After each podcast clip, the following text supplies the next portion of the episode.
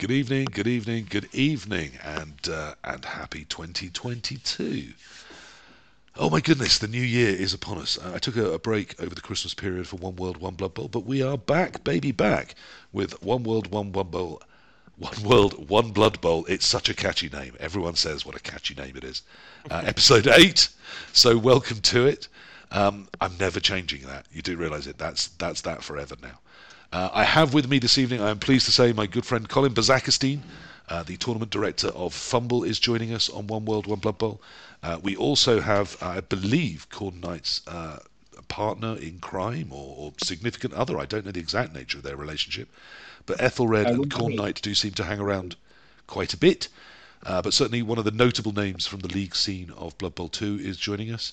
And then my, my third guest uh, down in the corner next to me is uh, Janninu, who is joining us from Team Malta, um, representing the world of tabletop in our brand new year. And is also hopefully going to talk to us a lot about Euro Bowl, which is one of the real big events in the Blood Bowl calendar, uh, particularly if you're a tabletopper, of course. But there will be spin off events, I'm sure, all over FUMBBL and things. Um, and people will be using those rule sets in all sorts of events because people do like to practice with them. Uh, and the rule set, I believe, has just been released, so we're going to have a little look at those and a talk about those, and also just a general talk about Euro Bowl. Um, it's 2022. The COVID years are behind us. Surely everyone is positive and looking forward to a beautiful future. So I'm hoping the episode today is all about new year, new opportunities. Hello, hello, hello. And we have some people with us in the chat. Hello, Big Bacon Sani. Hello, Corn Knight, Candle Jack, Dimmy G, of course, always there. Real Malteser, nice to see you in the chat. Uh, I believe we've met a couple of times uh, over tabletops events. Uh, and also Gark Angel. So here we are. We will kick off, I think, by saying hello, Bazakastine. Hello, Colin. Happy New Year, sir. Happy New Year. Um, hope everything's been going well with everyone. Um, 2022. Hopefully, it uh, is a bit better than the last few years have been. Well, I, I do want to. I kind of feel like I want to say it can't be worse, can it? But then I've said that before, and it radically got worse in the couple of years after that. Uh, I mean, my personal 2022 is not off to the best start, but you know, gonna happen. Yeah, you've just had a car accident, haven't you? So. Yeah, yeah. So that was that was a fun uh, thing. Actually, I was supposed to go to my first ever tabletop tournament yesterday, but could not make it because I didn't have transportation. Well, look, I hope you're feeling all right, and, and thank you for joining oh, us. I feel great. Physically is good. Just you know, a little bit of added stress. So as I said, we are in a brand new year, and as well as just you know pretending that COVID's over, which we can all heartily do, I think we can all get on board with pretending that's over until it, it, you know we look at the news or anything. You were off to a tabletop event. That's exciting. Is that one of your targets for 22? Yeah, that's something I'm trying to uh, get into a little bit. Um, it was about three hours north of me. There's apparently quite a few in Texas, so I should be able to start getting used to it. And then I'm going to try to go to Jeffro's Chaos Cup in September. That's one of the that's one of the, the sort of big ones, isn't it? That's uh... yeah, yeah. It's run by um, Jeffro is his name on FUMBBL. Um, good guy, and I think it's I don't know the exact size, but it is one of the biggest ones in uh, North America. Excellent. Well, I mean, I, look, I kind of hope that partly what I've been doing for the last year or two and trying to broaden people's horizons on Blood Bowl is uh, is entirely responsible for your conversion to a tabletop player. I'm I'm willing to give you 100% of the credit. Fantastic. take it all. Fantastic. Well, I think that's only fitting. Uh, but it is a new year. I mean, there's all sorts kicking off at the moment. We've got the, the new competition we talked about last time, the Cabalvision National All Stars. That's underway. Uh, there's a new Chalice season underway on uh, on Blood Bowl 2. Um, so that's exciting. But but what about FUMBBL? What are we doing for the new year? What have we got coming up this year? You are in charge of all tournaments there, is that true? Yeah, I'm. Um, yeah, all of the uh, the official FUMBBL tournaments. So um, everything but the NAF stuff basically comes under my umbrella. Um, the big thing there is some of like the majors have been on pause for a while as we are waiting on um, redrafting to be implemented to try to uh, tone down some of the craziness the new rules have in right now, where people have you know seven re rolls and all kinds of crazy stuff. Yeah. Yeah, because I mean, at the moment teams can grow up to any size, but does that mean we've got no tournaments on FUMBBL right now? Are we are we tournamentless?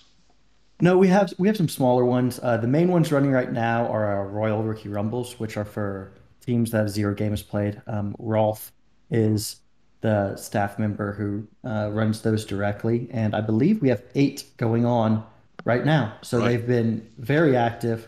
Um, it's one of those where he's been kicking them off on. Um, I think he on Wednesdays. He might be kicking them off right now whenever they get full. Um, but there's pretty much. I mean, just taking a quick look, it looks like we're pretty close to another one ready to kick off as well. So if you, anyone who decides to enter a team would probably be in a tournament here pretty quickly sometime this week. Yeah, so those are those are 16 team tournaments for brand new teams, aren't they? So they're not for rookie coaches; they're for rookie teams. Right. I mean, rookie, co- rookie coaches are welcome. Just know that uh, there are going to be some very, very good coaches who take part um, in almost all of them. Yes, we heard from Gagster about him collecting titles for every race. Um, and I think particularly until the scheduler comes back into the competitive division, I think there's quite a lot of coaches using using the rookie rumbles to get randomly generated matchups, aren't they? Uh, Yeah, well definitely. chasing titles, but Yeah, I mean, I I've only managed to enter one just because I've been taking a little bit of a break from Blood Bowl outside the league, but I'm planning on throwing a, a team in something soon. We'll see what I decide to try. Oh, and what about outside of the uh, the Royal Rookie Rumbles? Is that is that all we've got to look forward to this year, or are we hoping to bring bring back other? So currently, I've been uh, firing off some FUMBBL minors about every other month. Um, I'm actually planning on opening up registration for the next one on Wednesday, so that's something to uh, look forward to. Um, and those are TV limited, is what we've always done in the past. That's what we're still doing right now. That's one of the things that, with the new rules, once redrafting is in, we're gonna um, look over and decide if that's the right way to continue to do it. But we've had uh, two different times we fired it off, four total tournaments, um, and they've all been very fun. There were some great games, some great coaches won. We saw So when you talk uh, about a TV, Union. when you talk about a TV cap, what sort of level are those coming in at? So the first group of them we capped at 1350 TV because it was pretty shortly after the new rules started. Um, so I didn't want to put it higher and allow people who'd been able to play a lot more games to have a much bigger team than somebody who'd only had a little bit of time. Uh, the last one was 1600 TV. Um, this next one we're probably going to drop back down to about 1350. Um, we're doing 1350 for now because that's what the redraft cap will be in FUMBBL once it's implemented. Right. and when the majors come back, I presume they are coming back, are they? They, they will be coming back um, as soon as we have redrafting back implemented. Uh, they will start coming back um, largely on their normal schedule. We might speed one up a little bit if uh, if redrafting comes in at you know a point where it's going to be a little while until the next one. And and how many of those are you planning on having in a year? Um, we're going to go back to doing five. Is the plan? That's what we were doing um, before. Now, obviously, the FUMBBL Cup is going to be one. That's the that's the, the big once a year one on FUMBBL where everyone can just throw in a team. There's no restrictions. Any team gets in as long as they've applied, and only one per coach. Um, and we've had before several hundreds of people in that, haven't we? Um, what are the other four ones? Because one of my uh, one of my friends online, particularly, wants to know whether one of the older formats is going to relive, or whether we're sticking with what we had prior to the change. Any ideas on Um, that yet? So yeah, so the the Grotty Little tournament, which is one that um, has four different groups of qualifiers, that one's definitely coming back. Um, I believe that might be the second oldest one on FUMBBL. It is definitely. yeah. Um, so I know the one that I personally found really interesting that went away. Um, that I know some people went back is Wheel of Chaos, and that is one I want to try to work back in. It's just such a unique format, um, and it's unique in a way where it doesn't really. It's not easily metagamed like some of the other ones. So I think it would be fun to get back in. Um, the other two, um, uh, we right now one of the questions is um, do we want two uh, tournaments that are going to be somewhat mutation themed? Because there's always been the Warpstone Open as another sort of mainstay of the FUMBBL Majors, isn't there? Yeah, and that one's a fairly straightforward. Um, it's you know there's there's no difference of qualifiers. It's just kind of everyone gets sorted into a group and uh, you play whoever you get. Um, but Grotty Little tournament and Wheel of Sa- Wheel of Chaos are ones I want in for sure. Probably the Ulthian Invitational still, and the fourth one might be up for decision. We might do some sort of rotation to work in some of the old ones. um, just because they're all fun and unique. And um, Yes, I mean the, the the ones that you haven't mentioned, of course. I mean the Black Cup. Uh, I don't think I, I see resurging because that obviously was the equivalent of the FUMBBL Cup, but just for the Black Box division.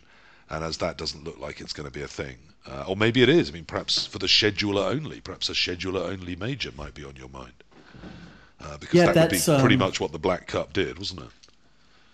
So that that is something that I've wanted to think about is just the difference between the scheduler and open play, and possibly having some tournaments um, locked behind the scheduler. But at least to start off, that's not something we want to do. Um, it's going to be you know kind of see how they go and see if that's something that uh, feels necessary down the road. But we don't want to start off restricting things, especially in the first year when everyone's going to be wanting to uh, get back into the big tournaments. And then we come to the area where I struggle to be objective, of course, because both the Wheel of Chaos and the Crown of Sand were designed by me. Um, but the Crown of Sand is the best thing ever in the world, isn't it? Um, the Crown of Sand is quite interesting. Uh, the only real issue with it is once it got opened up to ranked, the prize is a little bit too much, um, as I know since I won it, and I was like, this is ridiculous. But when it was in box, it made sense because it carried a negative that in um, in box was a big deal because you'd have to play all that claw. Yeah. Um, but Crown of Sand I quite like um, as well. That's one of the reasons why I don't really want to uh, leave many of them out because I think they're all interesting. But um, And just because we've set up for it, um, let me just, uh, as well as talking people through it, show you physically because I can. Um, if we go to my Chrome capture, and not actually that page, but this one, you will see uh, that's my FUMBBL homepage, uh, slightly cropped because of what I want to show you later using this same window. Uh, right up at the top here where it says Game, if you mouse over that, and then you'll see some drop downs appear underneath, and one of them is Tournaments. If you click on that, you get into the tournament selection page. These are the majors, as used to be. The six that were running last time they were sort of active are listed down the left hand side. And at the bottom are some of the minor tournaments that, uh, that Bazakastine's just been talking through. And if you want to get involved with or enter into the Royal Rookie Rumble, you would click that button there under Royal Rookie Rumble where it says Main Tournament Page. It will take you to the main tournament page of the Royal Rookie Rumble. And then if you click on the word teams, that is where you can apply your team. Uh, any brand new team from the competitive division is currently welcome in the Royal Rookie Rumbles. And you can apply it in there, and the next one that starts, your team will be in it uh, against all sorts of people. The reason I'm not clicking that is as an admin, I would be able to show you everyone that is currently applied. Uh, and that doesn't feel like a particularly fair thing to do at this point. Right, let's come away from that window for now, but I do just want to, you know, take the opportunity to, you know, blatantly advertise, but also, frankly, show off the sort of things that are, you know, are on FUMBBL.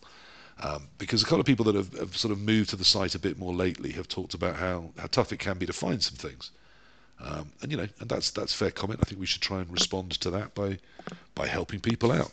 Come and join in the Indeed, I have scene. played quite a lot of games on FUMBBL, both me and a lot of the Maltese community, and we, we weren't aware of um, these tournaments and how to get to it. So so this is very helpful. Thank you.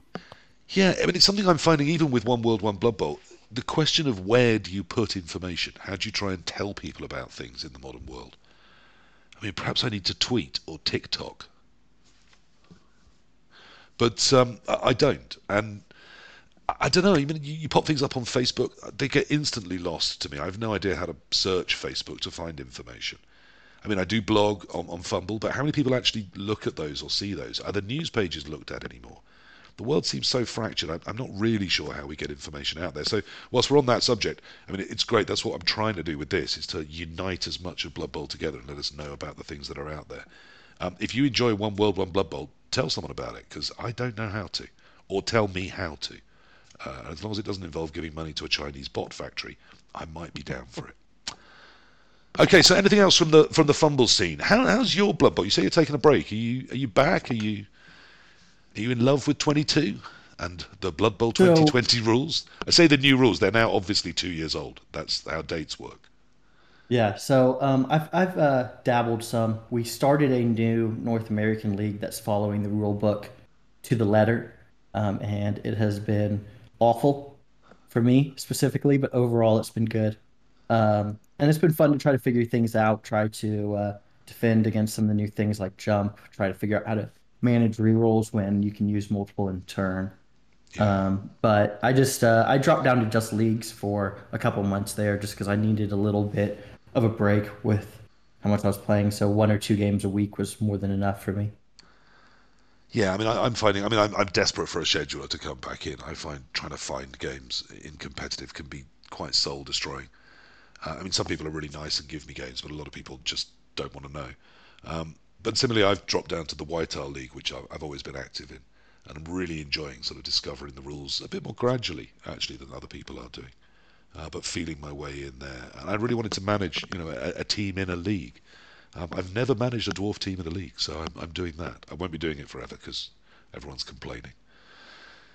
Uh, and it's probably not fair for me to do it particularly, but but I wanted to do it. I just wanted to tick that box in my life, so I am. Um, yeah, I'm trying Khemri in that one and the one I'm in, which has been what's the challenge? I'm three, five, and three, so yeah. definitely, uh, you know, people people are giving me their best shots. Well, I unfortunately, I'm 6 0 and 0 in the Whitehall League, and the whole league hates me. But what, what can you do? What can you do? Um, Ethel, Ethelred, I don't feel we've said hello enough. So, hello. Hello. Happy New Year. Hello, How are you?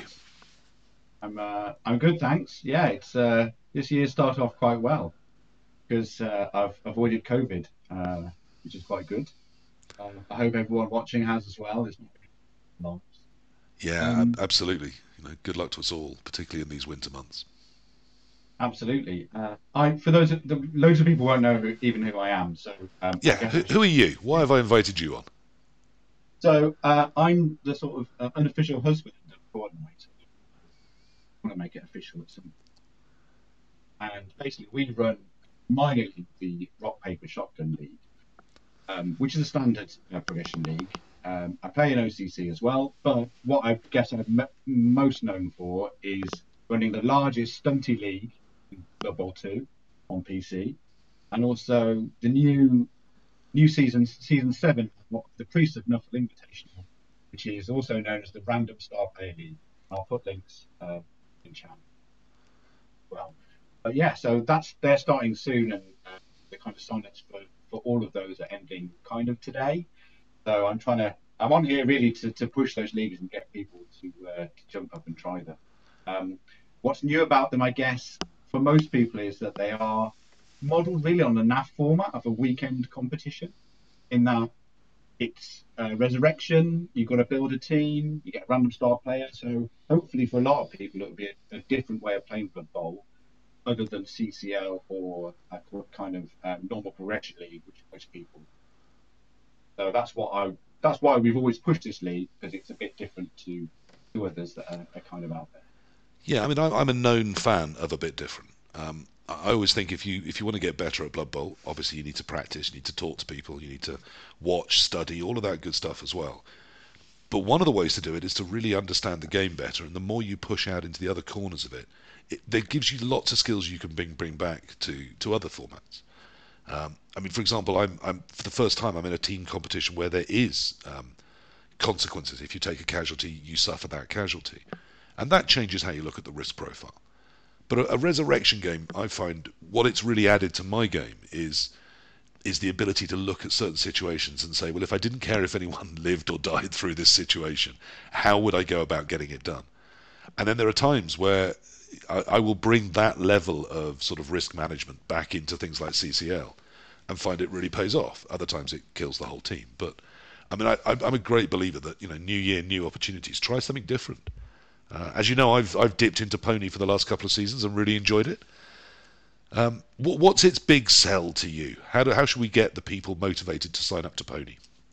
Yeah, the big the big sell to me is that it's a, it's a combination of two factors think. The first one is um, getting a surprise star because every team is built around a star player. And the original, um, I guess it's 20, well, it's not even 2016, it's, it's Living Rulebook 6 stars, I think. So there's, there's 56 out of those, of which I think probably 10 are used on a frequent basis. So the first thing is that you're going to get a star you're probably not familiar with for, again, a race that you may or may not be familiar with. So it's good, I think, in that regard to, to get you to, to think differently. Um, but the second element is team building as well because it's a, a set TV. You've got set skills, so um, you know one, two skill, well as many skills as you want per player, I think, but only one double, and it's tiered as well. So again, there's two elements there. One is actual playing on the pitch, but the, what a lot of people fun, find fun, and there's a lot of chat in Discord every season is about theory crafting, like what skills you should pick. Um, and sometimes the star players complement the teams, and sometimes if that uh, stabby Rashnak hobgoblin. oh, oh, by, by Ethelred. Oh, he's back. Is he back? tell- That's all right. You're back. Oh, sorry, I, I think I dipped out there. You did. But yeah. Um, but yeah, uh, chat's asking for the link, so I'm going to put it in. Uh, a bit Yeah, do so. I mean, I'll talk about my last couple of years' experiences. The first year I took, um, well, I, I took, I, I was randomly allocated Grashnak Blackhoof. No, it wasn't Ice Pelt Hammerblow, uh, which Melter had to take a Norse team, and I had to build Norse. Um, and we did all right. We reached the playoffs with those and did all right there too. Um, but it's, yeah, having to suddenly build around a Yeti when anyone that asks me, I will tell you, building your Norse team without a Yeti, it's better um, was really, really interesting. And then last season, uh, Eliod, who is toxic and hateful, uh, traded in Horkon Heartripper uh, to get himself Zara the Slayer. And I traded in um, a terrible, terrible star uh, and got Horkon Heartripper. So I had to build a Dark Elf team with one of the most useless stars on the rule set. And that was really challenging and interesting and actually quite fun to coach to try and find the games where I could get use out of him and the games where I thought, you know what, you're riding the bench here because you're too much of a liability. Um, and one game or two games, he was really, really not terrible, um, which surprised me because I expected him to be completely terrible in every game uh, because he is so, so very, very bad. Uh, but I only know about PONI. I've had a lot of fun with it. So last season, I invited a few mates in, and we had uh, we had some big streamers in. The likes of Eliod did join us, uh, and Dimmy G uh, once of this very show, and I believe in the chat with us this evening. Uh, and I think they all had a good time as well. What's this other one you're running? Is that similarly fun? Is that going to tempt me? Well, yeah, the other one is just a standard uh, progression. That's just our standard rock paper shotgun league. It's a ten day, not exactly the same format as um, all the majors, really. A ten day league. Um, we've got about about 25, 30 coaches. Uh, it, three tiers again. Five five days, uh, five match day seasons, ten day match days. So it's it's very relaxed. Yeah, it's pretty chill. Um, the other one is Stunty. So that is just a, a pure Stunty league. What we uh, what, what we consider Stunty is the five Stunty races. So it's Underworld without rats, um, flings, ogres, and um, goblins, and then lizards without sauruses as well. Saur, do want to say. Ah, And again, yeah, it's a lot of fun. You know, it's the biggest one in Blood Bowl 2. We did have, well, I think in the past we've had up to like 25, 30 stunting uh, for Insanity. At the moment we've got 12. But again, if people want to, if that floats your boat, then yeah, jump on in on Stunty. What what I will say about Stunty, and um, I've got a great quote from Charlie Banks for this as well. But what I want to say about Stunty is it's so random. There's so much carnage. It's it's a fun league. You can't take Yeah. it seriously. Just in it for the, the blood and guts. And Charlie Banks is, who some of you may know quite well. It's a waste of fucking time. And I really wanted that on the advert, which I'd never made. But yeah, that was uh, that's his opinion of it. Which, which you know, is an opinion, of course. But yeah, if you want just craziness of Blood Bowl, then yeah, join us. Well, it's one of my New Year's resolutions is I need to have some people that aren't particularly good at Blood Bowl onto One World, One Blood Bowl, um, and I'll get to why that's important to me in a sec. Because talking about that, it's a it's a complete waste of time. Uh, Isn't that what games are supposed to be? Are we supposed to just enjoy ourselves whilst wasting our time? Isn't it there to make us feel things and to fill in the emptier moments of our day with something that's a waste of time, but an enjoyable waste of time? Um, so yeah, play more. And yes, someone said to me, "Oh yeah, One World, One Blood Bowl. That's great. You've had you know only really, really good people on." And I haven't. A, couple of people we've had on have been terrible at Blood Bowl. Um, but they've got opinions. They've got things to say. That they're they're interested and passionate about Blood Bowl. And really, to me, that's that's the bar I want people to leap over. Not that they're elite coaches. I don't even necessarily know what that means. Um, now, that's something I've really enjoyed about the rock paper shotgun sort of environment. Is that it does seem that you guys are in it to have a laugh, to have some fun, to be gaming. Not, I mean, people try hard, but not try harding. Does that make sense? Yeah, I mean, it, I think it comes from the fact that one we're sort of set up from the Rock Paper Shotgun magazine, which is a, a very irreverent gaming magazine, or was. It's got a bit more corporate fairly recently, but but certainly comes from the sort of uh, and again. English people in their 40s will know what I'm talking about when I'm saying your Sinclair and sort of Amiga Power and that, kind of line it's come from. Um, but yeah, so I mean, taking that attitude forward into the league, it's just yeah, it's meant to be fun primarily. Yes, you can play, people do play to win, but it's meant to be a fun environment as well, which you know doesn't doesn't always come through in some of the some of the other leagues. But uh, you know, there's always an element there. We, we're trying to have a sense of community and a sense of fun, and just generally be silly because ultimately, I think Blood Bowl is a silly game. Is isn't it just absolutely? Um, uh, we should never lose sight of that, despite how competitive we try and make it. And you know, people loved having Gegster and Purple Goo on, two of the most competitive people on earth, and definitely more competitive than I am. Um, but it's it's a beer and skittles game designed in a pub by drunken twenty somethings watching the highlights of American football and not understanding what they were seeing, uh, and turning that into a ridiculous game using elves and orcs and chainsaws. How you can take that overly seriously if you accept the sentence I've just said, I, I find incredible, but people do. Yeah, I mean, I mean, for me, any any game where there's chainsaws, I mean, that's just fun straight away, isn't it? You know, I mean, they're they're generally terrible and they're not going to do anything. But I'm sure we've all been on the receiving end of uh, a chainsaw that's played a blinder and taken out half our team and killed everyone, and and you're thinking, what the hell just happened? Well, that's that's Blood Bowl. Um, look, so we've had uh, 20 Phoenix say that he uh, he kicked off, I think, in the RPS. That was his first league. Um, yeah. No, come on, come on back. I mean, they're lovely people there. It's for people that just grind all the time in one format of Blood Bowl. I think uh, my message to them is is bring the joy back into your life. Find a different way of playing Blood Bowl, and you might find that it's less stressful, that it's a different experience, and that it feels different and really revitalizes you, like a nice whiskey and bourbon. Um, okay, so how's your 22 looking? Uh, Corn Knight dropped in the chat earlier, and I registered it, though ignored him at the time that you're also looking to debut on tabletop.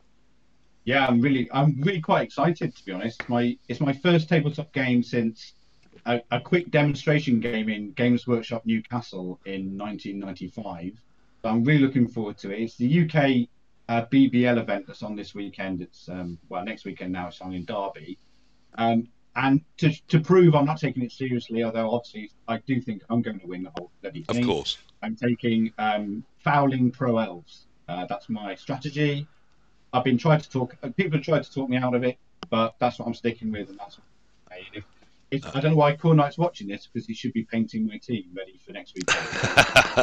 he better get better, better, get on and do with that as well. Look, I, I don't want to get between whatever the two of you have going. Um, you know, I'm just going to leave you to it. But I have people that paint teams for me, so I absolutely get that. I, I love playing on real life, but I you know, there's no way I could put the, the little paint details yeah. in. It would be embarrassing. I've got three kids. Do you know what I mean?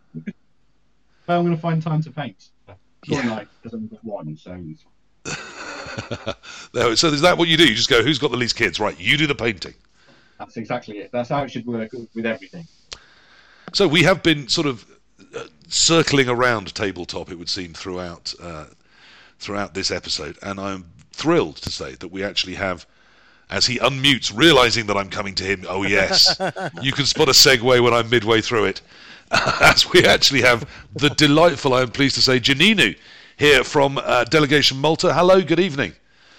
Good evening to you. Good evening to everyone in One World, One Blood Bowl. One World, One Blood Bowl, absolutely. Um, wob that's never catching on, is it? That's just never going to be a thing. Uh, th- this is a TikTok that you need to do, though. Uh, everyone going like this. do you think we could get the kids in if we did that? One uh, maybe. world, one. I, I, still can't make the B's well. I, I, used to speak a little bit of a little bit of sign language. I, sadly, that was years ago. Um, so Malta and Eurobowl. Wow, that must be incredibly stressful. Organising one of the. For those that don't know, Eurobowl happens every two years every year, except the year that World Cup happens. Right. So when there's a World Cup, we don't do a Euro Bowl, but other than that, there's a Euro Bowl, and it is uh, outside of the World Cup the biggest thing in the Blood Bowl calendar. Would you say? I'm pretty sure it is. Yes. Um, last Euro Bowl was in Wales in 2019, in 2018, because 2019 was the World Cup, and I believe it had around 350 players. So um, yeah. Wow. So that's that's. I mean, uh, the World Cup gets huge, but outside of that, that's as big as they get, isn't it? Just about. Yeah. Yes, um, I believe the biggest numbers I've seen apart from that has been the NAF Championship with 220 and uh, Revo Bowl in Spain with around the same numbers. Wow, so you've got half as many again as the next biggest outside the World Cup. That's that's quite a responsibility. Um, how did you end up with it? That must have been a pain. well, um, Euro Bowl hosting rights goes basically in, in order of who um, ranks highest in the Euro Bowl, um, but excludes the ones that have already hosted to give all the nations the opportunity to host. Um, uh, there is some regulations, which is basically you need to have participated in the last two out of three Euro Bowls, and six out of the eight people need to be um, uh, residents or, or citizens of the country. I must say though that at Euro Bowl there is two concurrent tournaments running. So there is Euro Bowl, which is limited to one team per nation, Okay. um, uh, teams of eight. And there's at the same time in tandem the Open running, where it's not limited to any amount of teams, uh, uh, apart from the venue restrictions, obviously. Previously, it used to be limited to three people per team, and now we are increasing that to four people per team. Oh wow! So the, that's the, called the Euro Open, isn't it? Correct. Which sits alongside the Euro Bowl. So the Euro Bowl is is an exclusive event, unlike the World Cup, where everyone can take a team. Um, it's not like the Football World Cup. It's not done on a nations basis. The World Cup. The Euro Bowl is, uh, and as you're saying, it's teams of eight from all of the nations across. Is it just Europe that can send those teams in? Up until 2018, it was limited to just Europe.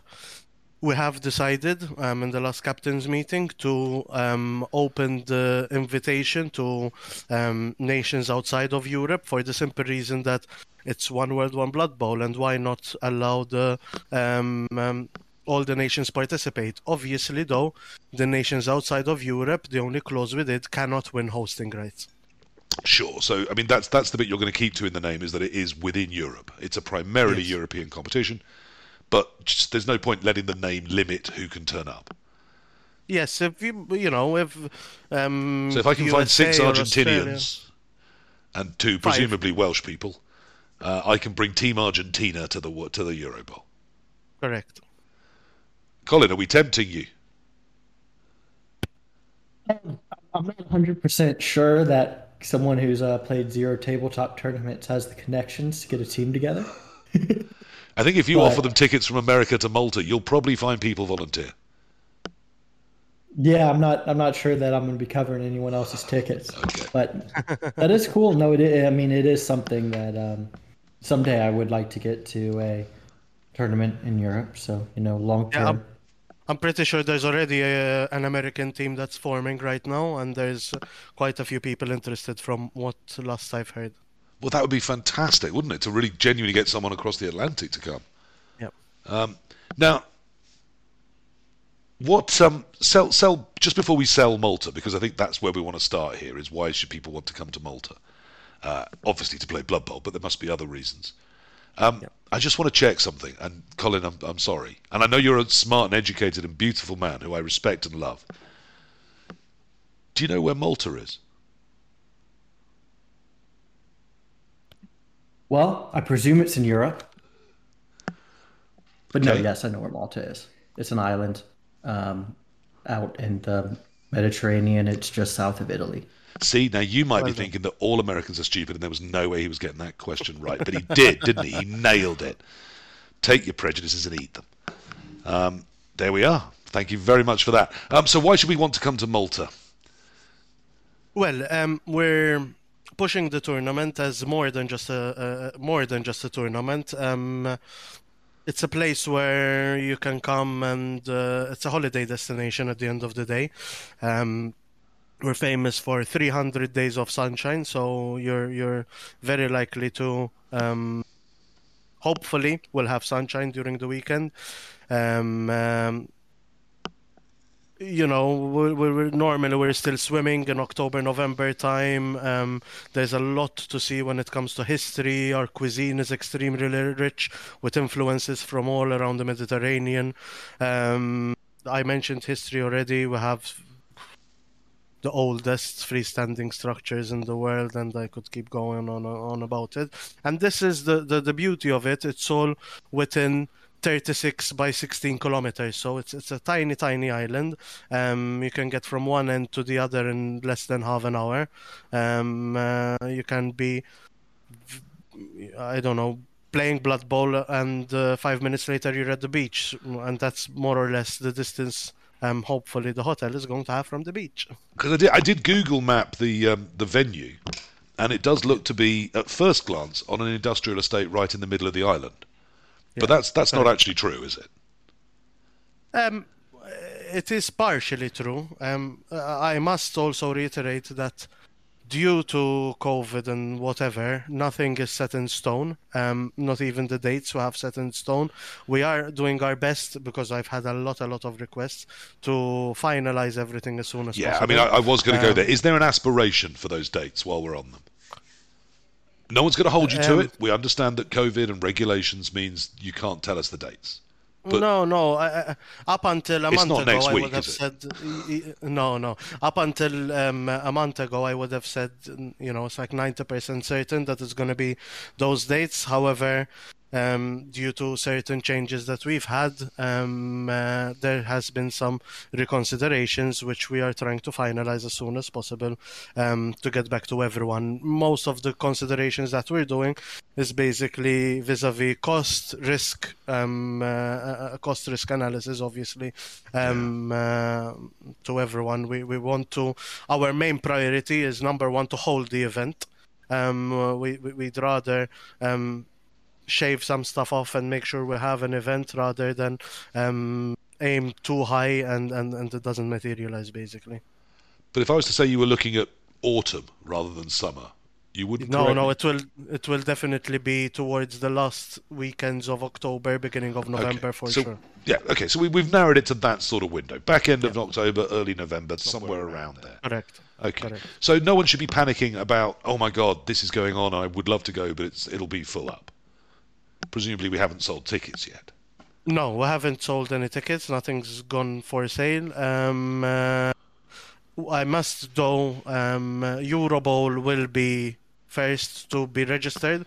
So first we have to allow for the registrations of Euro Eurobowl teams, and normally there is between 20 to 24 teams, which we're expecting. Um, then the open part will will, will open up. Um, Poland, uh, when they had the registrations open for 2020, I think sold out their 350 tickets within a week. So we're doing our utmost to increase capacity as much as possible. Um, again, while still keeping into consideration that primarily our aim is to hold the event. Yeah, to get it to actually happen and to keep people safe whilst yeah. they play Blood Bowl. But I mean, if you look at the demand there was for the World Cup, I mean, who knows? You could find that suddenly you get 700, 800 people trying to get tickets. That wouldn't shock me. Yeah. No, uh, it wouldn't either. Um, and we're, we're, we're doing our best for any eventuality. Any idea what you're going to cap out as? Is there a maximum at the moment you're working towards? No. okay, fine. I, am not going to put you too much on the spot with that. I'll put you on the spot with other things in a minute. Um, and look, Ethelred, uh, Colin, I don't know how interested in this you are. Feel free to come chiming in. You are still here, guys. Does it tempt you to head off to Malta for a, a, nice long weekend of Blood Bowl? Yeah, I mean, for me, massively. I mean, I love Malta. I've been a couple of times uh, with work, but it's it's always been a treat every time. You know, um, usually you spend when you work when, when you travel when you work internationally, it's like a treat because you you know you're going places, but usually you see your customers and the hotel and that's it. But with Malta, it's, it's so much it's so beautiful just to walk the places. Like you've got to get out there and see it. So yeah, so if I am free, it's really it's really tempting. I mean, who wouldn't want to go to Malta? Well, I mean, it's I, I, have I've found I have been there once. It's the family I want to take. Um, I've actually found weirdly they they don't hate the English, which is quite a nice thing to find in Europe. they actually sort of don't particularly mind us being there. Um, and, and also, as you said, it's incredibly beautiful. The weather is outstanding. And even if you are staying right by this, this place where you're playing Blood Bowl, the coast is, is you know a stone's throw away uh, and incredibly beautiful. And I would imagine most people will actually probably stay in one of the guest houses around the coast and then travel, you know, in a car or a bus or whatever to get there and play their Blood Bowl. That would seem to the idea sense. is to we, we have a this is definitely you know we, we have this agreement already with um, one of the local hotels which we're going to basically block out for for blood bowl players um, so they're going to have preferential rates and as well we're going to have shuttle buses direct and from um, the or any venue we, we, we hold it um, uh, at you know, fr directly from there. Obviously, everyone is welcome to book wherever they'd like, but um, it makes logistics much easier for themselves um, to have the shuttle bus with everyone. And who wouldn't want to stay in a hotel with a lot of other middle-aged, bearded Blood Bowl nerds? Uh, I mean, that pool scene is gonna be hopping. with a pool that everyone can jump in. There has to be a pool. I mean, that that surely is the law. Now, we have talked about the rule set. Uh, I don't know if uh, you can cast your eyes upon the screen, but this is the one I've found. Uh, there is one knocking around as a download, but I hope the one that is currently on Eurobowl.eu. That's Eurobowl.eu, uh, and then as well as lovely things like a picture of the specific industrial estate. To be fair, it is in the middle of a beautiful park, uh, but where you are expecting to turn up in Malta, and as he said, it is right in the middle of Malta. Um, oh, hang on, I haven't. That's why that hasn't happened. There we go. So as you can see, that red flag is where we would be heading. It looks a lot like that, which I'm sure you can agree does look both beautiful and slightly like an industrial complex at exactly the same time. But if you do go to eurobowl.eu and you click the word rules, you get this up. Um, Janninu, is this you, or are you just standing in front of someone else's decisions here? No, it is me and another two guys, um, uh, but um, I have been I have been heading the group, um, uh, so no, um, we we took the decisions together. Um, shout out here to to Metal Malta and Rona, and especially a lot of help um, and support um, while we're here to a lot of Italian guys and uh, Triple Skull and Loner. Um, uh, I think he's on the stream as well. That provided a lot of uh, feedback um, and anyone who sent in the tournament data because this is basically a lot of months of hard work to try and have um, as competitive a rule set as we can with all the requirements that that that were put obviously. Fantastic. Well, I mean, it, it definitely takes a village. Oh, and we are joined at exactly the right moment uh, by the delightful Andy Davos stream. Uh, so welcome to uh, to both of those people. Uh, we have already talked to to Bazakastine about the FUMBBL tournament scene, and also to Ethelred about some Blood Bowl 2 leagues that he's running, and about the scene over on the Rock Paper Shotgun uh, website and Discord and uh, sort of environment for league play that he runs. We're now talking to the lovely Janninu about the Euro Bowl rules that is taking place in Malta, confirmed to be in the autumn, probably late October or early November in 2022. So that's where we're at. We are literally just about to have a look through the rule set, but as some people have fresh arrived, let me show you who you are listening to. Uh, I'm Purple Chest, of course. Uh, to that side of me is Janninu. Uh, directly above me is Ethelred. And up there in that corner, that's Bazakastine, the head of all tournaments on FUMBBL. Oh no, I didn't. Oh, I keep doing that, don't I? there we go. I did all the pointing right as well. So that's Janninu, that's Ethelred, and that's Bazakastine. Hello. So let's go back and let's have a little look at these rules because I think that's probably what a lot of people are going to be interested in this evening.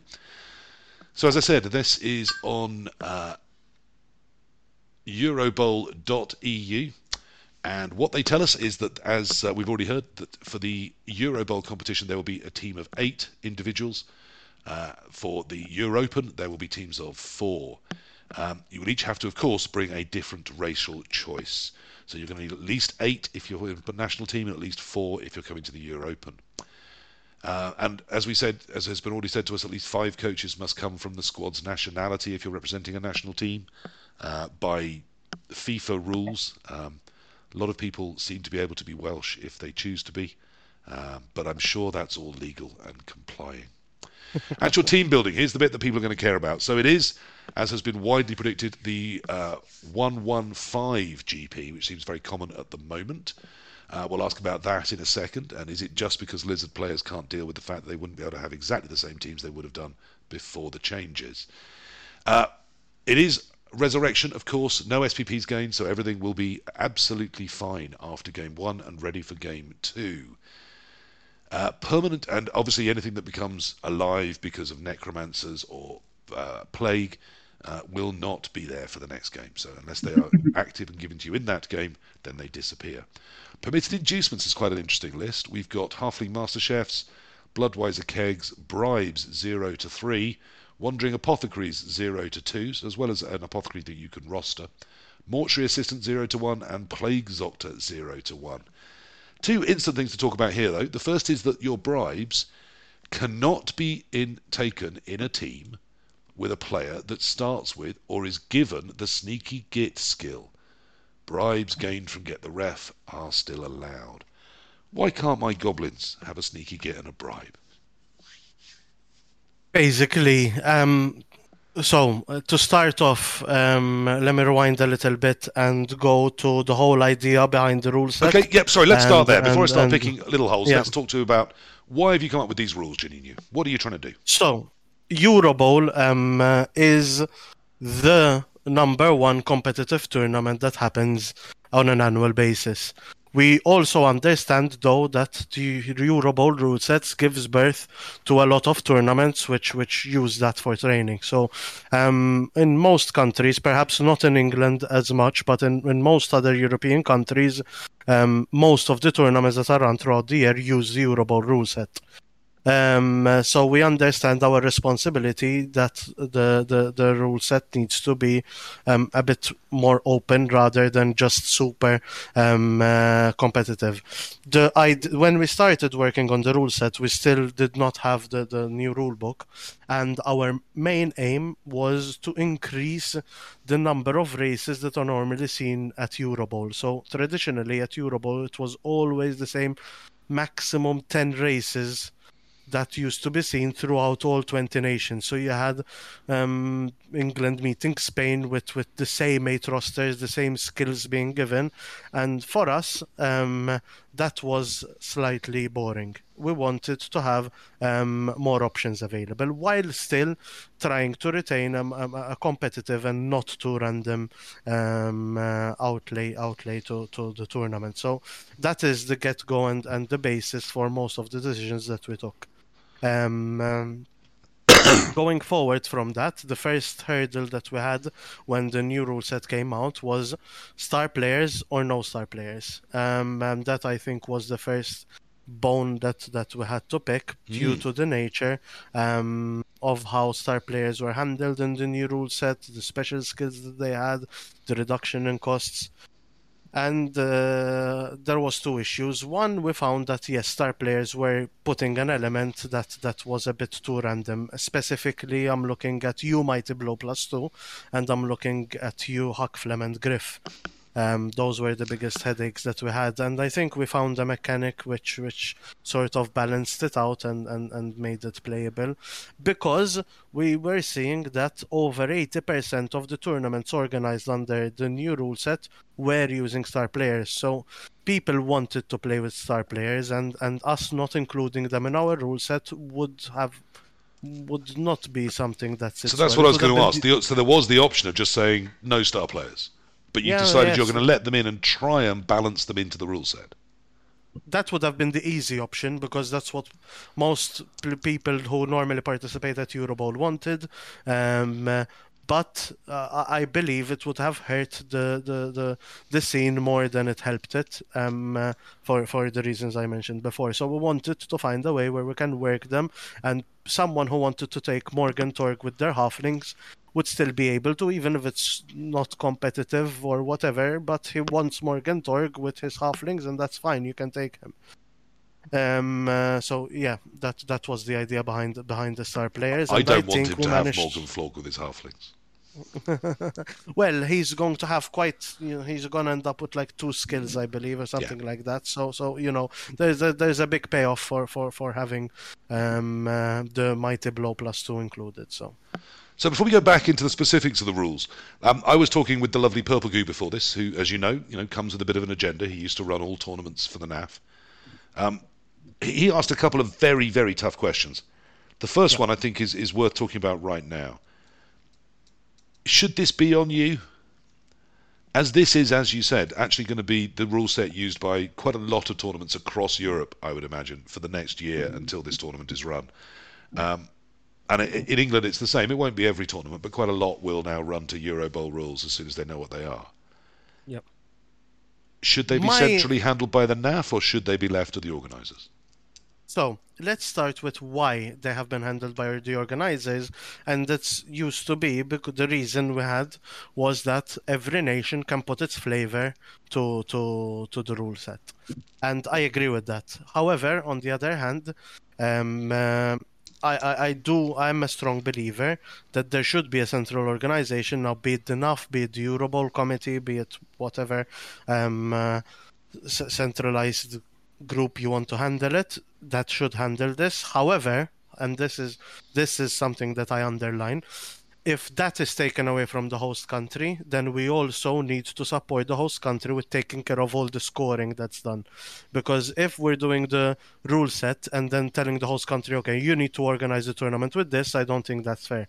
I think if we're you doing the rule set for the country then we need to go to the country and, and take care of the scoring the pairings that come up etc etc because that's also a big headache for for in my opinion that's that's my biggest headache. That was my biggest concern with running the tournament um partially because i don't you know we want the tournament to run as smoothly as possible but if the committee decides to implement X or Y, then how, uh, how why do I need to implement it? Do you understand what I mean? Okay. Yeah, no, that makes sense. So if they're taking away your power to decide how the rules are going to be, then implementing and scoring those rules should also be part of that. Whoever's doing Correct. that. Yeah. Correct. And then I'm I'm very happy that that anyone can do it. Yeah. I think you've got four very sympathetic, well, three very sympathetic faces here. I think everyone on this particular One World, One Blood Bowl uh, would call themselves an admin to some level uh, and is aware of just how demanding uh, people can be when it comes to giving them what they say they want uh, and often didn't, shouldn't really have. Um, okay, so we've got a rule set. Are you happy with it? Are you in your heart? Are you thinking this is we've done well here?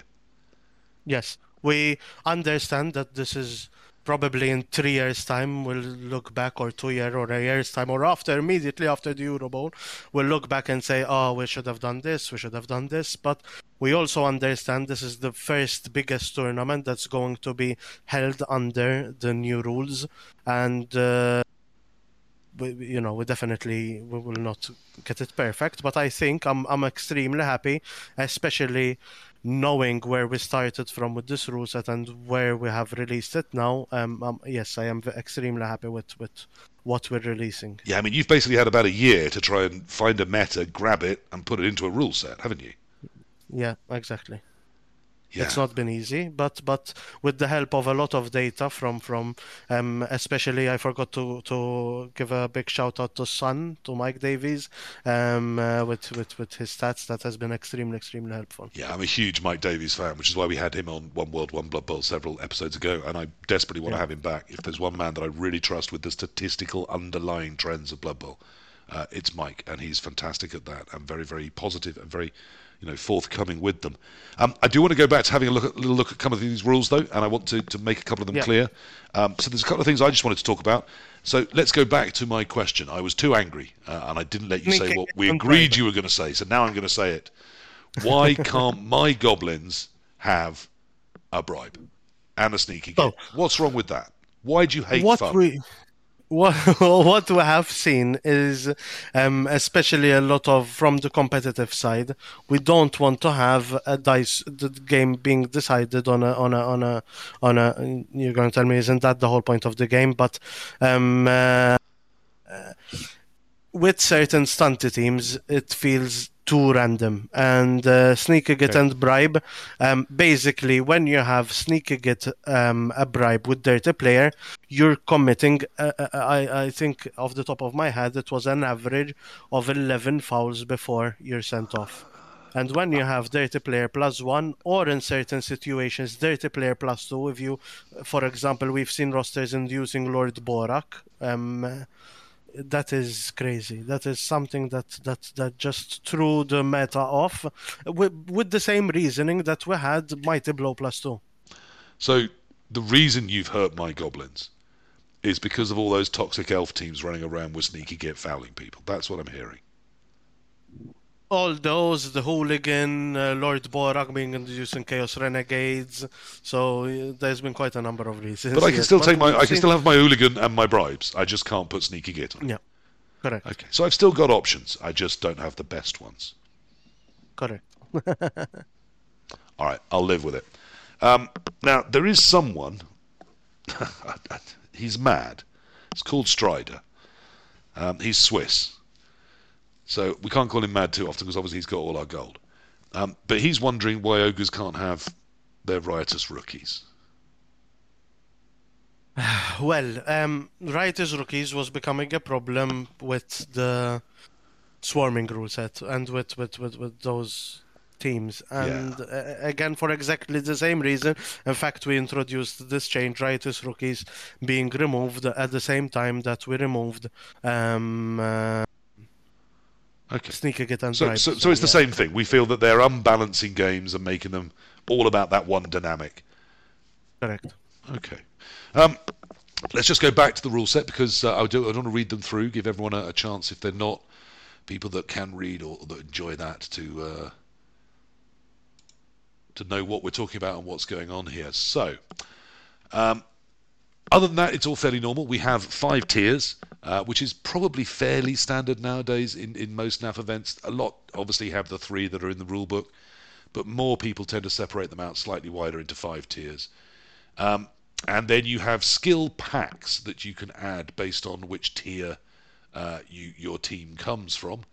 And you have, as uh, as was explained to us by Janine, you have star player availability, but it costs you skills. So Griff Oberwald and Morg 'n' Thorg cost you three primary skills to add to your team. Uh, Deeproot, Hack Flem, Kreek, and Wilhelm Chaney cost a primary skill, and everyone else you still have to buy the ability to have skills to get to have stars to get them available in the first place. Now those tiers are tier one. We have Chaos Dwarf, Dark Elf, Dwarf, Lizardmen, Orcs, Shambling Undead, and Wood Elf. I think my tone of voice has given away my question here. And you can either have six primary skills, or four primary and a secondary, or three primary and an access to one star. Now, of course, your star might also cost you three primaries, so you might have no skills but access to one star. Uh, Correct. Or zero skills and access to two stars, and that way, of course, you couldn't afford any of the ones that cost extra skills. Um, that's fairly normal. Uh, most of the teams there aren't going to surprise people. Chaos Dwarf, Dark Elf, Dwarf, Lizard Men, Shambling Undead, Wood Elf, no surprises at all, and also Orcs. Recently downgraded by Games Workshop to Tier 2. Are you happy to say that you think you know better than Games Workshop? Yes, we have seen that in the Fair enough, competitive can't argue with scene. They have, with the increase in their movement, they have really, really, really gained a lot. Um, And I have seen a lot of top, top, top players that have been doing some extraordinary stuff with them. Um, the the big ones that have gone up to movement five has improved their game. Um, the game has we have also seen that the game has moved slightly towards uh, a bit of a bashier meta, um, uh, and and we believe that orcs have gained um, uh, more than they've lost being downgraded to tier two for sure. Okay, I'm not going to fight you on it. Um, Ethelred, Colin, do, what, Games Workshop have moved Orcs down to Tier 2. Eurobowl has put them as Tier 1. Who, whose side are you on? Durable. Yeah, it's going to be. I mean, I don't think GW even look at stats, do they? So they probably rolled a dice and downgraded orcs for that reason. Okay, so we're all happy to say that we agree that Janninu knows Orcs better than Games Workshop does. Leading him Yes. training only in the wake of, wake of Cyanide, who, as we all know, know Blood Bowl better than any of us. Well, absolutely. There was an article, I believe, in PC Gamer or something, which claimed that it was it was horrific and distressing to lots of people. the foremost experts on the game. Absolutely. Okay, so that's tier one. Tier two is uh, Amazon, humans, necromantic horror, um, reasonably high placing for placing for them. Norse, Skaven, and Underworld cropping in at tier two. So that's a respond to the current meta, isn't it? They get seven primaries, or five and a secondary, or four and a star, or one and two stars. I suppose the obvious quick question there is Underworld. Are you happy with where you've placed them, Janninu? Yes, we've even had people pushing us to put them in tier one, but Well, I, that's I why I'm asking. they- Do you think tier two is the right spot? Yes, yes. I think um, uh, they perform decently, especially with the last FAQ and the change that there was to the swarming rule um, that further cemented. Uh, I, I would actually, with the change to the swarming rule, um, rethink if it's tier two or tier three, but uh, erring on the side of caution, um, uh, we decided to leave them on tier two. Yeah, plus they're not exactly being underrepresented at tournaments right now, are they? Correct. So I, I'm, I'm not unhappy with that at all. Oh no, oh my unhappiness is yet to come. So um, we go back for tier three. Here we find the Black Orcs, the Chaos Chosen, Elven Union, Imperial Nobility, Khorne, Nurgle, Slann, and Tomb Kings. They get seven primaries and a secondary, or five and two, or five primaries and an access to a star, or two primaries and access to two stars. I didn't think I mentioned it. I should mention you can drop swap your secondary for stacking two primaries. Um, so if you stack, you can stack once on one player, two primaries, but the second stack skill has to be costed as if it's a secondary. Um, I suppose my big question here, I'm only going to really allow myself one per tier, is Slann. Um, they don't exist, do they? Are we? Are you happy to bring in the NAF ruled Slann? Do you think they're going to be in Yes. a competitive state? Yes, and I think I think they are one of the biggest winner together with Orcs. Uh, I think they have been underplayed in the new rule set. I have played a bit with them. Um, uh, I have played, to be fair, Necromantic, Vampires, Slann, um, mostly this this rule set, and Slann has been one of my favorite. The multiple rerolls per turn, they are one of the biggest winners in it. Um, yeah, I was going to uh, say, so you can pick your turn and you can throw all your rerolls at that one super move, can't you? Yeah. So suddenly And with three the- is a bit less frightening. the Wood Elves having their nerf to the leap, they are the only ones who can effectively play that game, basically. How dare you? Have you not heard of a goblin pogo? All I'm hearing is goblin hate this evening, and it's distressing me. Um, okay, so let's uh, let's just stick with this, and then we will come back to all of us chatting. Um, back in tier four now, we've got Chaos Renegades, uh, Old World Alliance, Vampires. So these are the also rans of races, aren't they? And High Elves. What? Yeah. What? But but but that's but that's high elves. I, I like high elves. High elves, they're a nice race. Why have you put high elves there? Don't you love high elves? We do, and that's why we put them there because we want to see a bigger representation of them. We want to see them play the competitive level, which they have rarely ever been. Do you think they need as much as Um, vampires? Is that what you're saying? Vampires, I think that that they're the. Have you played vampires in the rules? I've faced them. They're awful. I mean, I faced them, and for half the game, I didn't know what the hell I could do. For the other half of the game, they just fell apart. Yes, um, in, in, in offense they're they're okay, but in defense it's it's uh, it's very difficult to face them due to how hypnotic gaze works, how animal savagery works. They just open up everything very easily, and it's it's a very different ball game with vampires. Um, uh, we we we felt that there's a big nerf to um, elves across the board, and I believe high elves are now going to be well represented. Um, also, high elves have always suffered from um, lack of skills, and this is the only way to compensate for that. Yeah, no. Look, I, I, as a lover of high elves, it's it's interestingly sexy to me. The idea of being able to maybe justify taking a high elf team to a, a Yeah. major tournament, um, and certainly I'd want to mock some teams up and have a look at what you could do with them tiered so low.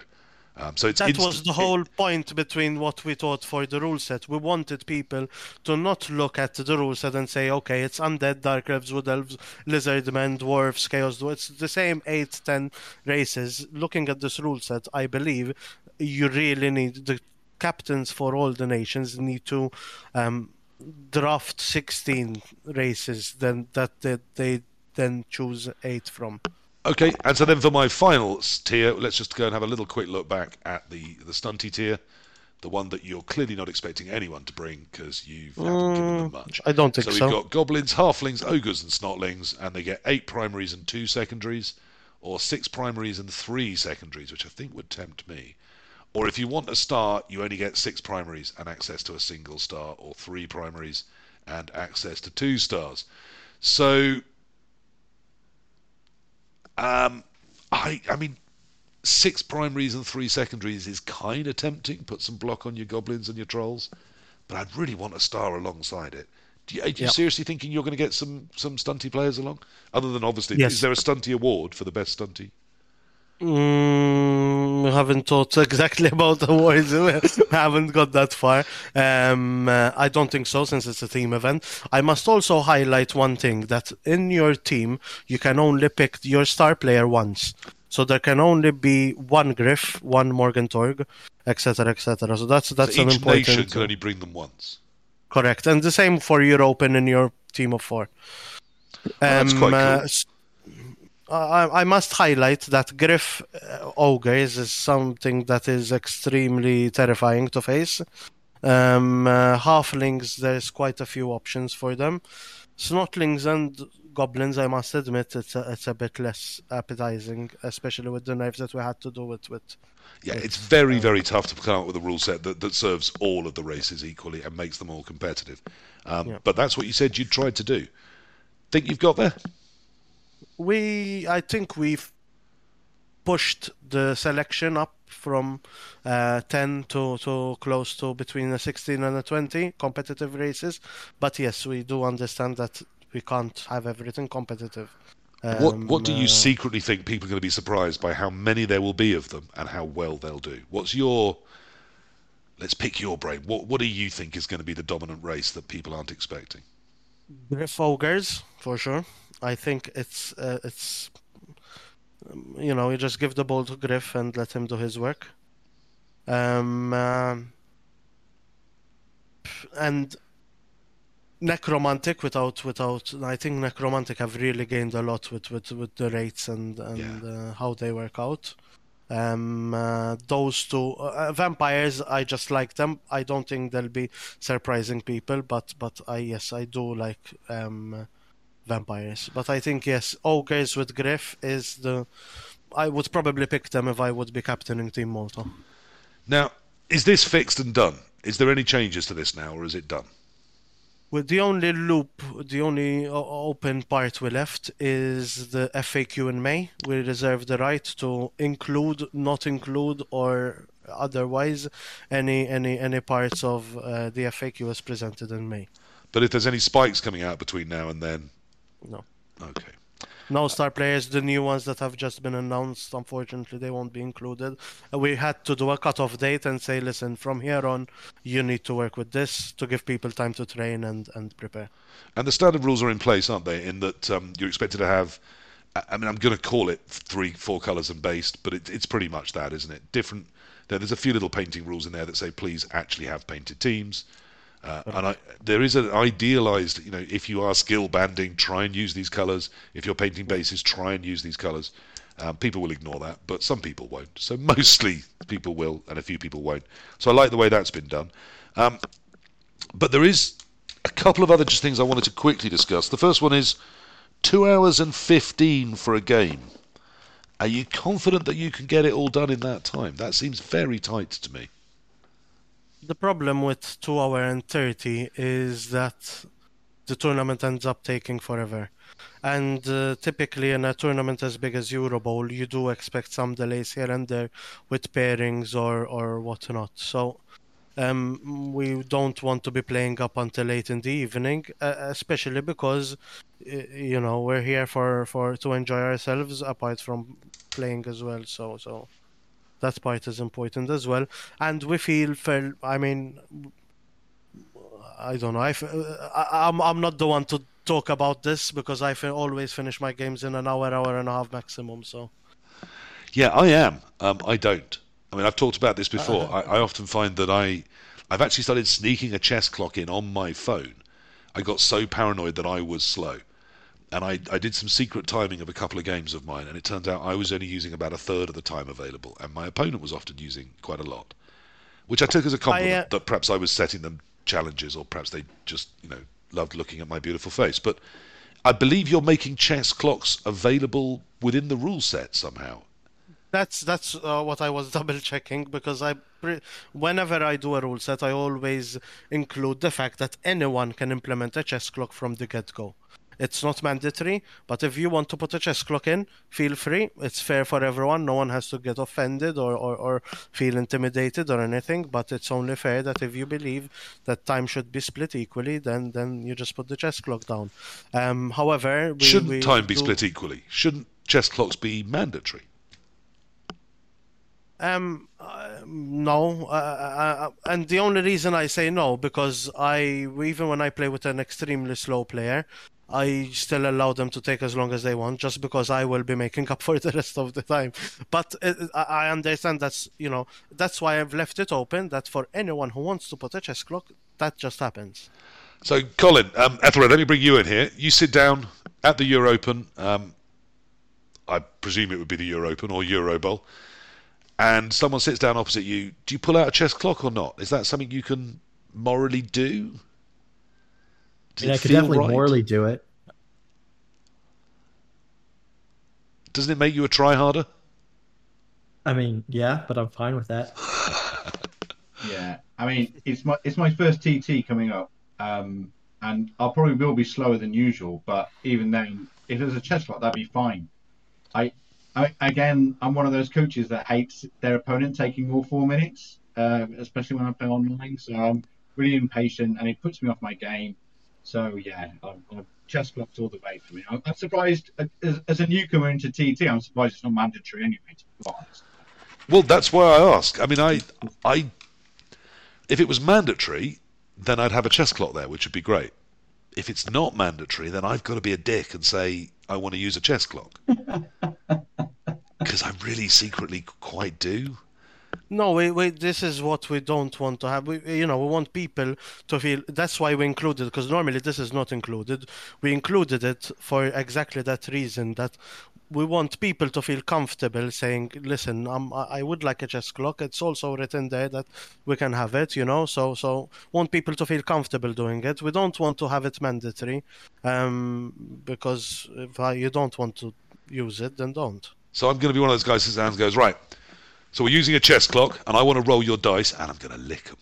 I mean, is that is that?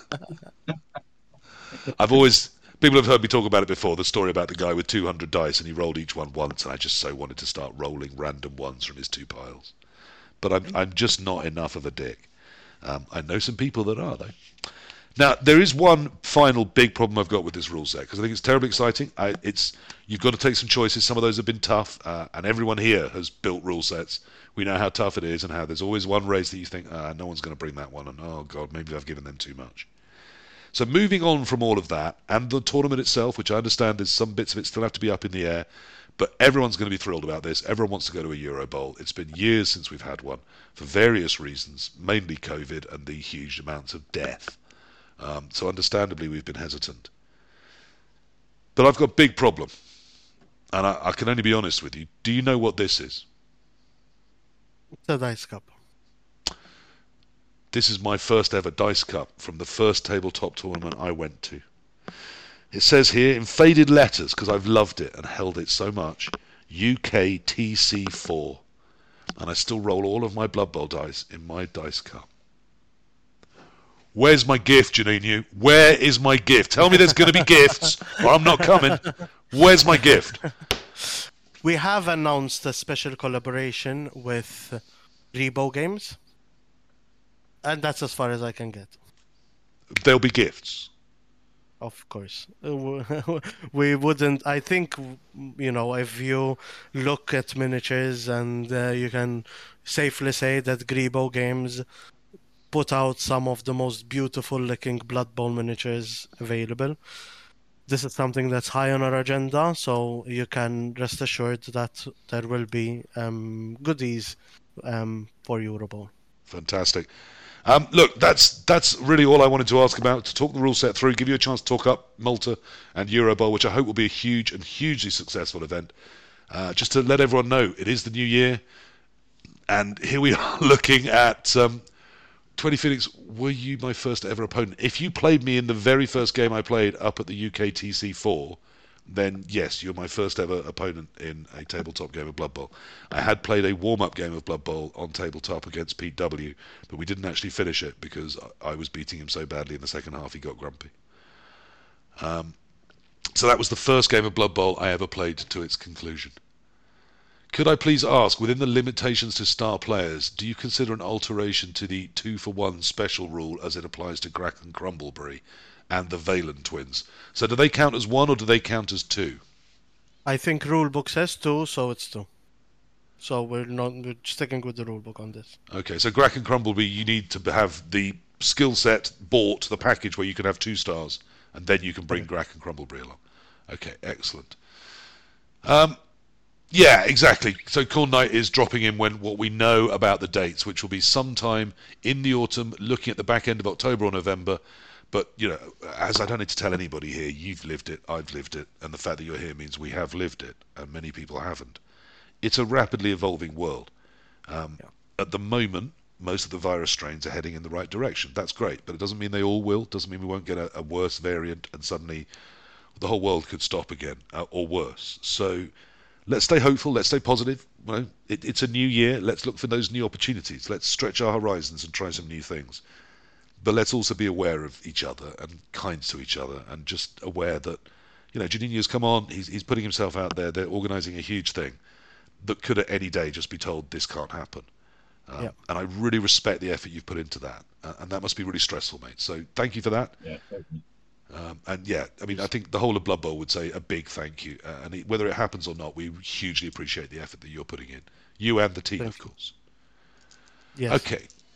Um, I, there's nothing else I really want to do, so I, I, feel we've done what I wanted to do, which is say Happy New Year. Ethelred, come on in. Hello. Um, yeah, so as I said, first TT this weekend coming up. Any Excellent. advice? Any anything I should take? What what do you guys think or chat think? For um, yeah, Janninu, let's bring thing? you in. You're a tabletop man like myself, a little bit. What should he be thinking? His first ever tabletop event. So the first thing is you need to get cash for beer for you and for your opponent. Um, at the end of the day, this is the, you know this is the essence of why we go there. Yeah. Make sure you drink loads of beer you enjoy, um, uh, and and and as I've been to a lot of tournaments um, in England, and and the atmosphere has always been amazing. Um, from a game perspective, just you know make sure that you're sticking to the time i don't know what rule set you're going to be using so um, from from from that perspective over there I don't know, to be honest, but it'll be, I'm sure it'll be fine. Um, I would suggest that make sure that Corn Knight's giving you some bits and bobs as well as just your team. Um, you need re-roll markers, you need turn markers, you need yep. score markers. It's amazing the number of little bits you need to put along the side of the pitch, as well as the team you put on the pitch. Yeah. Um, and I think a dice cup. Um, I yes. also swear by a dice tray because I can then say to my opponent, it'll be rolled in the cup. If it comes out of the cup, it doesn't count. It'll be turned up on the tray. If it bounces out of the tray, it doesn't count. And that oh, way, yeah. there's never any debate about whether my dice is a legal dice or a not legal dice. And they don't roll all over the pitch and destroy all the pieces. Yeah, I, I bought some casino dice and I bought a dice tower Christmas. Oh, well, I got it for Christmas, so uh, that's in preparation for that. God, can we do we all agree? I mean, Colin, dice towers are for nerds, aren't they? That's that's a step too far. I mean, I have no idea what a dice tower is, so I can't really comment. It's literally a tower. You put the dice in at the top, they bounce around in it, and they come out at the bottom on a little tray, okay. showing you what the what the result is. Oh, we're going to see one. I got one for Christmas as well. Oh, fantastic! okay. And mostly they are yeah. decorated as if they are on, you know, the corner of a Blood Bowl field in yeah, pseudo sci-fi medieval times. I'm never sure exactly when Blood Bowl is set. It's got chainsaws, I'm not even sure so it I can't be dice, medieval. To be times. honest. Shocking, shocking. Um, I have block dice that I got from Krister. My quest continues. I want to get a proper dice fetishist on this show. Mainly so I can show him some of my extremely rare dice and see if they're worth anything to him. You know, that's that's the sole sole reason. But I love them too. They're part of our world. Ethelred. I want to get some um, casino blocking dice. I've got cash waiting, so if anyone can send me a link, I'm I'm buying the same. Um, there is a thing, isn't there, that people say that people that love dice and casino dice say that the dice we use in Blood Bowl aren't balanced. You know, there's too much crap printed on them or dug out of them, and that really we need to use proper dice, um, and we don't. Um, but then, when you've seen people that roll dice by putting them on their hand and plopping them, then you know you start to insist on use a fucking cup, use a fucking tower, because they're definitely not cheating. It's just a habit they're in. Uh, anything else from the chat? I'm sorry, I haven't had someone in chat tonight. Uh, the lovely Kofo was going to be in there and then leap into the stream and talk about anything that had cropped up in the chat that I've missed. Uh, but rather selfishly, he's decided to go skiing as French France is letting uh, British citizens and British residents back in. So he isn't there to do that for us this evening. Uh, the dice tower came from a discussion as to what Ethelred might need if he ever went to do tabletop, which he's going to go and do next weekend. Um, if you've got the latest rule set, I would take the cheat sheet from that, Ethelred. I think that can be really handy. Um, other than that, yeah, a positive attitude, um, a big smile, and the ability to lose and not mind. It's don't be afraid to ask. You'll be amazed if you've mainly played computer games how much of the game you think you understand you really don't understand. Um, from you know, what are the first five things you do when you sit down to play a game of Blood Bowl? I'm reasonably certain you wouldn't necessarily get them in the right order. Um, I rarely do. So just be prepared to, to listen and, and learn, and it'll be quite stressful but fun. Fairly quickly, it'll start to all make sense, I promise. Um, now, I did promise right before we started, I did tell these guys that as well as all of these discussions, which I knew would have us in little pockets, I wanted to talk about 22. So, what are our aspirations for 22? Let's let's end on a positive note. What are we hoping for in our lives or our Blood Bowl in, nine, in 2019? Wow, that shows how old I am. In 2022. Uh, let's start with the interestingly poised on my screen and frozen Ethelred. Or not. Let's start with Bazakastine. I, I Well- missed your question. Uh, what are you looking forward to? What are your aspirations and hopes for you and Blood Bowl in 2022?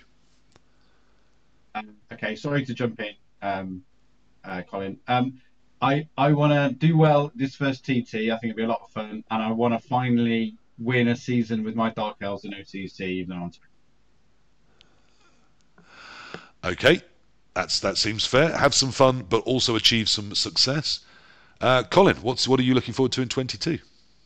Well, as far as uh, Blood Bowl goes, I'm looking forward to getting involved in the tabletop scene a little bit, and then uh, I need to beat Happy Grew in a league championship game tomorrow night. That that would be ideal.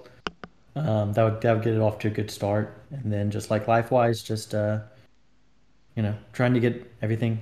I need to get a car, I guess, but besides that, just trying to build some more stability and um, see if I can, if things continue to clear up with COVID, maybe take a few trips.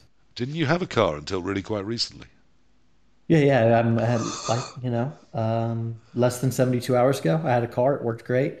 Now uh, it's never going to run again. So. Sorry, that was way too soon for that inappropriate joke, but that's me. Oh all no, it's it's great. I don't really mind. It happens. Uh, not my fault. Can't control other Well, people, so yeah, not going to dwell on it. Most importantly, that you're all right. You know, there's stuff I like in my Oh, yeah. life, but if all the stuff I have just destroyed tomorrow, as long as the people I care about are fine, then that's it's just stuff. It can always be replaced or ignored. Janninu, I, I have a feeling I know where this may go. Can you think beyond Euro Bowl and Malta and 2022? Do you have any personal goals? Yes, I have a lot of personal goals. This year is looking like it's gonna be a bit of a crazy one for me. Um, uh, moving houses, buying a house, so so there's there's um, some on that front. Uh, travel more, hopefully, finally get to travel. Before COVID, I used to go to like ten to twelve foreign Blood Bowl tournaments year, so I really really really miss that. Um, uh, Blood Bowl was the means for me to explore new places, meet new people, and and uh, discover new cultures and, and, and stuff like that. So that is something that um, I, miss, and I want to hopefully try and get back to as much as possible. But other than that, it's a lot focused on the Euro Bowl this year. We're hoping that um, we organize a successful tournament uh, that will be enjoyable for a lot. And we want to get the community back together, you know, because Euro Bowl is where we, you meet old friends and, and um, you know, it, it will make us very happy. Yes, it's it's amazing the number of people I can walk into a room and I recognise or I know, and then all the ones I think I don't, I hear their names or I see the names if they've got those football shirts on, and I go, oh, actually, I do know those ones as well. And suddenly you realise there's times you do realise that you're part of a community in Blood Bowl that's bigger and stranger and odder and more global than you perhaps realise when you sit at home clicking a mouse button and piling on all men's. Um, fun as that can be, you know, th- there's just there's a lot of Blood Bowl out there outside of that. Um, personally, I'm hoping that uh, that we can continue the success of One World, One Blood Bowl. I like talking to people about Blood Bowl. I hope to keep doing it. Uh, I hope we do ones about all sorts of things. Um, someone just happened to hit two episodes and said, It's great that you're doing a, a Blood Bowl podcast all about mental health. I've seen the one about mental health and I've seen the one about diversity. And I went, Yeah, but there's actually loads about other things too. Um, I'm passionate about those things, but I'm also passionate just about Blood Bowl. Uh, I want to do an Yeah. episode about dwarves. I want to do an episode about orcs. I want to do an episode about um, why the Scots aren't particularly good at Blood Bowl. So there's all sorts of things, and some of them are about inclusivity. Some of them are joking. I love playing Scottish people at Blood Bowl because they're not going to beat me, and it's always a great time. Um, so I want to do all sorts about all areas of Blood Bowl whilst having some fun at the same time. I don't want them all to be serious, but I do want to be serious about the fact that it's a game and that we should be having fun, and we're all in this together. Um, anything, well, got anything else they want to drop in before we say a final good night? Well, look, thank you guys for joining me on One World, One Blood Bowl episode 8. That was us. Thank you and good night. Uh, I will try and raid you in somewhere. Let me see if there's anywhere appropriate for you all to go. Ooh, the lovely Artemis Black or Inarian. Um, of the two, I think probably Inarian. Let's send you to someone who uh, everybody seems to love.